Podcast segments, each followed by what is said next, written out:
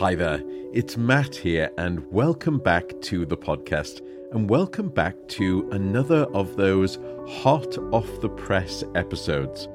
And here, as you'll remember, we dive into some of the latest and greatest, and especially striking new sleep science. This week, our topic is all about catch up sleep and whether or not weekend catch up sleep actually works. Now, if you've been following the podcast for a while, you'll have heard me state that the recommended amount of sleep for the average adult, and this is described by the CDC and other organizations like it, is somewhere between seven to nine hours each night.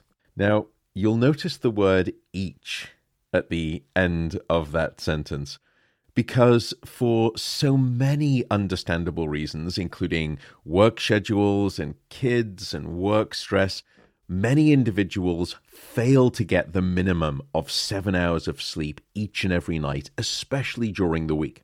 And we see this time and time again across all of our studies and large survey evaluations throughout most industrialized nations across the globe. When it comes to human sleep, people tend to short sleep during the week and then they try to long sleep at the weekend. And it doesn't seem to matter whether you are inherently a short sleeper or not, if you are a napper, if you're a morning type or an evening type. Most people seem to engage in sleep less during the week and more during the weekend. Now, I'm sure this is no surprise to you, this idea that people sleep shorter amounts during the week and then sleep longer amounts during the weekend. And I'm also sure that you understand why this is happening biologically. Large swaths of the global population are building up a weekly sleep debt, and then they're trying to pay it back during the two days of the weekend. But does sleep really work like that? Does it work like the bank? Can we truly pay off an accumulated debt by sleeping more over the weekend? This was the topic of the new study that we're going to discuss today, and it contains some striking findings. The study was conducted by a good friend, Dr. Kenneth Wright, at the University of Colorado in Boulder, here in the United States of America. Um, honestly, Ken does some of the most novel, some of the most groundbreaking work in sleep science. This is not the last time that I will speak about his work. It's bloody amazing. It, he's fantastic. Anyway, it was a study that was small in the total number of participants that they studied, but very, very well controlled, which means the tightness and the robustness and the validity of those findings are that much more potent. So they assessed a total of 36 healthy adults, and there were equal numbers of both males and females in the study and they brought all of those individuals into the laboratory for essentially a two week period. Upon entering the laboratory, and after several baseline nights where all of the participants sort of get comfortable with being in the sleep laboratory, by the way, we always do this in our sleep studies we do this in sleep science. It's called an adaptation night or several adaptation nights, just so that you get used to the, the sleep surroundings. And it also serves as a baseline measure. So, after these initial adaptation nights, the participants were then split up into three groups. Here are the following three groups. Group number one was allowed a nine hour sleep opportunity in bed each and every night for the next nine nights. Group number two was limited to five hours of sleep a night for those nine remaining nights. And group three was the most interesting group, and it's the group that we're going to focus on today. A sponsor of today's show is InsideTracker. Inside Tracker is a service, and they come to your home, as they do for me, and they will analyze your blood and your DNA to know precisely what is happening inside of you regarding a host of different blood and metabolic and hormonal health metrics. What I also like is that in addition to the results, they then provide you with a personalized set of recommended, I guess, sort of lifestyle changes and suggestions to better optimize your health as a consequence of what those results were for you, that unique snowflake. So you can use the link insidetracker.com forward slash Matt Walker and you will get a healthy discount from your purchase. So again, that is insidetracker.com forward slash Matt Walker. Group 3 was also limited to five hours of sleep a night, but for only five nights. Then they had two nights of full recovery sleep where they could get as much sleep as they possibly wanted. So, in essence, the researchers designed Group 3 to mimic this sort of typical societal working schedule where people short sleep during the week and then they try to sleep it all off at the weekend. And in all seriousness, I've often thought of this pattern almost like a societal form of sleep bulimia. It's this selective purging of sleep during the week and then binge sleeping at the weekend. So, returning to the study, after being assigned to one of those three different groups, the participants were then assessed around the clock with a variety of different medical and health assessments, and of course, their sleep was recorded in the laboratory each and every one of those nights. So that left us with a specific set of outcome measures in this study. And those outcome measures included changes in their sleep, of course, but also changes in their circadian rhythm, changes in their food consumption, changes in their body weight, and also changes in their insulin sensitivity, which is a critical hormone that helps control your blood sugar levels. So you can see how intensive this study is, bringing people in, keeping them there for two weeks, and assessing them every hour of every day and night with all sorts of health and clinical metrics. It's so impressive. So, then, just as a refresher, the four outcomes are changes in sleep, changes in their circadian clock, changes in their blood sugar regulation, and changes in their food consumption and their body weight. So, what did they find in these four areas? Well, as I said at the start, I'm going to focus on that critical group three. You remember those people who were short sleeping during the week and then they had the weekend to essentially try to get as much catch up sleep as they wanted. And I'm going to focus on that group because I suspect that that's the group that's most relevant to you, the listener. And of course, the million dollar question is this During the weekend, did they recover all of the sleep that they had lost? And did their bodies recover all of the health that had been disrupted during the week? Let's first focus on outcome metric number one the sleep of group number three. As you'll remember, during the course of those five first nights, those five essentially work day week nights, they were restricted to five hours a night.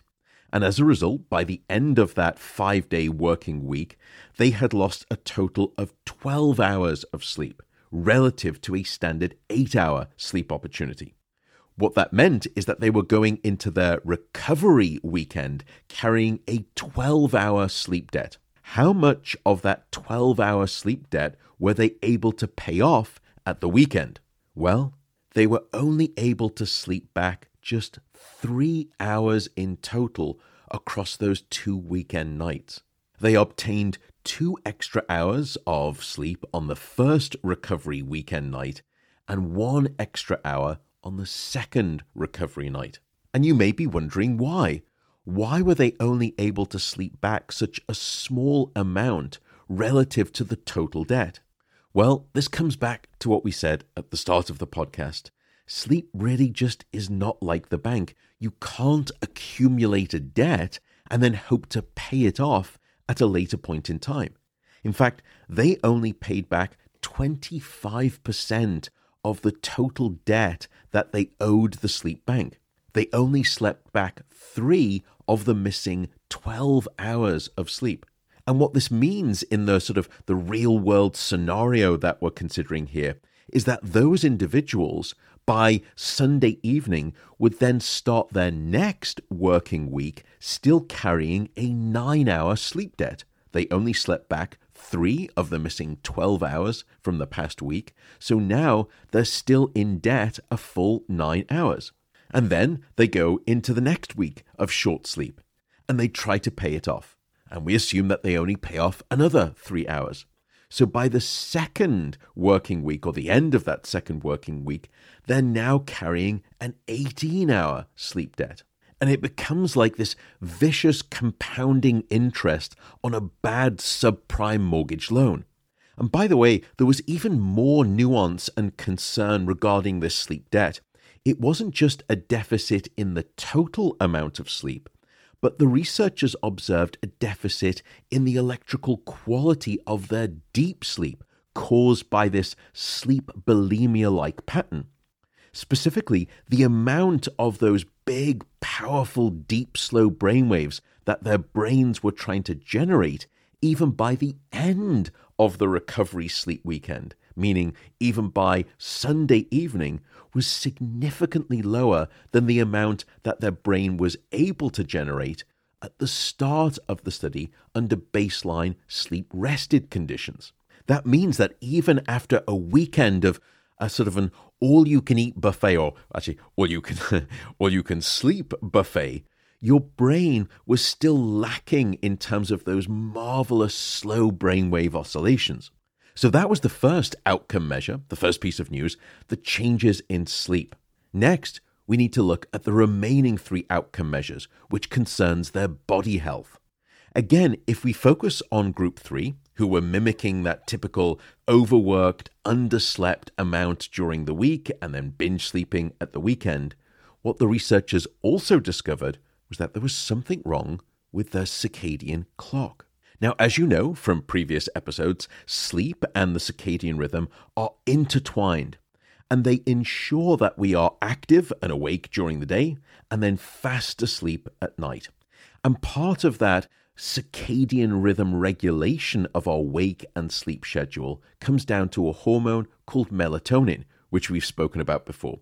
And it's sometimes called the hormone of darkness because it signals to your brain when the timing is for sleep at night, and also when melatonin is suppressed in the morning, it signals it's time for us to be awake. It's light outside. So, melatonin is a key instrument in your wake sleep orchestra, as it were. And what the researchers found were changes in the release of melatonin. And more specifically, it was less so about the release of melatonin at night and more so about the lack of suppression of melatonin in the morning. In other words, the lingering of melatonin in the system when it should not be there even by the end of the recovery weekend, starting the next week, which essentially would be your next Monday after the recovery sleep weekend, melatonin levels were still significantly higher in the morning when those individuals woke up and started to return to their working week schedule. Normally, they should have hit rock bottom in the early morning hours. And that allows you to wake up feeling alert and refreshed and not sleepy and groggy but melatonin was lingering. It's as if the recovery sleep had distorted their melatonin profile, and the timing of melatonin had become more haywire, particularly in those morning hours, leading to a sense of drowsiness. Which is to say that participants woke up that Monday, even after the recovery sleep weekend, and their brain and their body was still thinking that it was in night mode. And um, this could be the nerdiest reason you've ever heard as to why nobody likes Mondays. Oh, and just a, a doff of my cap to the incredible song by uh, Sir Bob Geldof's band, the Boomtown Rats. I'm showing my age here. It's back in the 1980s. It's a great song called Tell Me Why I Don't Like Mondays. And it actually addresses an equally serious topic if you, if you look into it. The other supporter of this podcast is the electrolyte drink company called Element. Now, it's actually four letters L M N T. I am a bit of an exercise fanatic, and I started buying their products some years ago, really, because of two key facts. First is the lack of sugar content. Element has no sugar, it also has no colorings, no artificial ingredients which is unlike many of the other mixes out there that I was shopping. The second is because of the founders who have some serious years of biochemistry experience under their belts and they know what they're doing. So if you want to give it a try, just go to drinklmnt.com forward slash Matt Walker and you will get eight free sample packs on any order that you place. Once again, that is drinklmnt.com forward slash Matt Walker. So that's changes in sleep, and that's changes in their circadian clock, and particularly their melatonin regulation, leaving them sleepy in the morning. Now let's discuss what happened to their appetite, and specifically how much they were eating. That group number three, those who are short sleeping during the week and then sleep binging at the weekend, they started to eat more. In fact, they started to eat quite a lot more. By the end of the evaluation study period, they had eaten an extra 750 calories more than their typical own food amount intake during the baseline period. And sadly, it showed too even within just this short evaluation period, those individuals in group 3 had gained on average almost 2.2 pounds of additional weight, which is just over 1 kilogram of added body mass. What was most interesting, by the way, is that most of these calories were coming from snacks that the participants were eating, either before their main dinner or after their main dinner during that short sleeping weekday period. And finally, on top of these changes, these changes in sleep, changes in circadian rhythm, changes in excess eating and weight gain, the participants could also not regulate their blood sugar levels.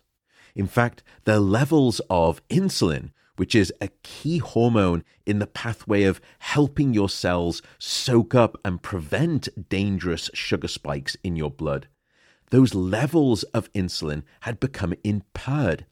And they were impaired even after the recovery weekend sleep. That catch up sleep did not restore balance to their levels of insulin and hence their regulation of blood sugar. And so, as a consequence, they lost the normal control of their blood glucose. And when you can't manage that blood sugar well, then that sets you on a path towards type 2 diabetes. Something I should also mention that's worthy of note the other group, Group 2, who were sleeping five hours a night for the entirety of the study and who got no weekend chance for catch up or recovery sleep, they showed a very similar profile of excessive eating, weight gain, and dysregulated blood sugar levels. And that's important because what it means is that having the opportunity to sleep longer at the weekend does not make up for the metabolic mayhem that is triggered by insufficient sleep during the weekday. So, if we sum up all of the results here, that common practice in society of short sleeping during the working week and then hoping to undo the damage by sleep binging at the weekend just doesn't seem to work even with all of the catch up sleep during the weekend, you will still be carrying a sleep debt at the end, and there will be distortions in both your melatonin circadian rhythms, in appetite, in excess eating, and also a dysregulation in blood sugar control. But still, I want to be so careful here. I don't mean to sound all doomsday, as I think I've rightly been charged with in the past please don't be disheartened. The take home message here isn't about me saying, do not spend your weekends enjoying the sleep that you deserve. That is not my suggestion here, not at all. Instead, I see it more as yet another confirmation that we human beings are just not meant to try to survive on five hours of sleep a night, no matter how hard we try to compensate for it. And not to sound like a broken record, but sleep really just doesn't seem to be like the bank. And what these researchers and many other studies, very much like this one, have demonstrated is that the elastic band of sleep loss can stretch only so far before it snaps. And there is no full elastic restitution of that sleep band across a weekend of recovery sleep. So, what am I suggesting here?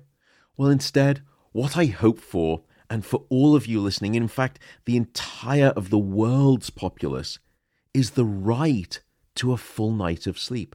I see it as a basic human right, and that's what I wish for so very much. And with that, I will bid you my farewell. Thank you so much for listening. Take care, and goodbye for now.